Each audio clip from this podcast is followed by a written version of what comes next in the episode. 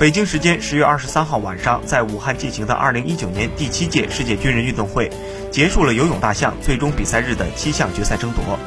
中国选手再夺五金一银两铜，这五个冠军全部打破赛会纪录。杨俊轩在本次军运会上一共取得七金，其中包括女子一百米自由泳、女子二百米自由泳、男女四乘一百米混合泳接力、女子四乘一百米自由泳接力。女子四乘一百米混合泳接力和女子四乘二百米自由泳接力，在所有四十二项比赛里，中国队拿下二十七金、十四银、八铜，拿下近七成冠军，打破十九项赛会纪录和一项全国纪录。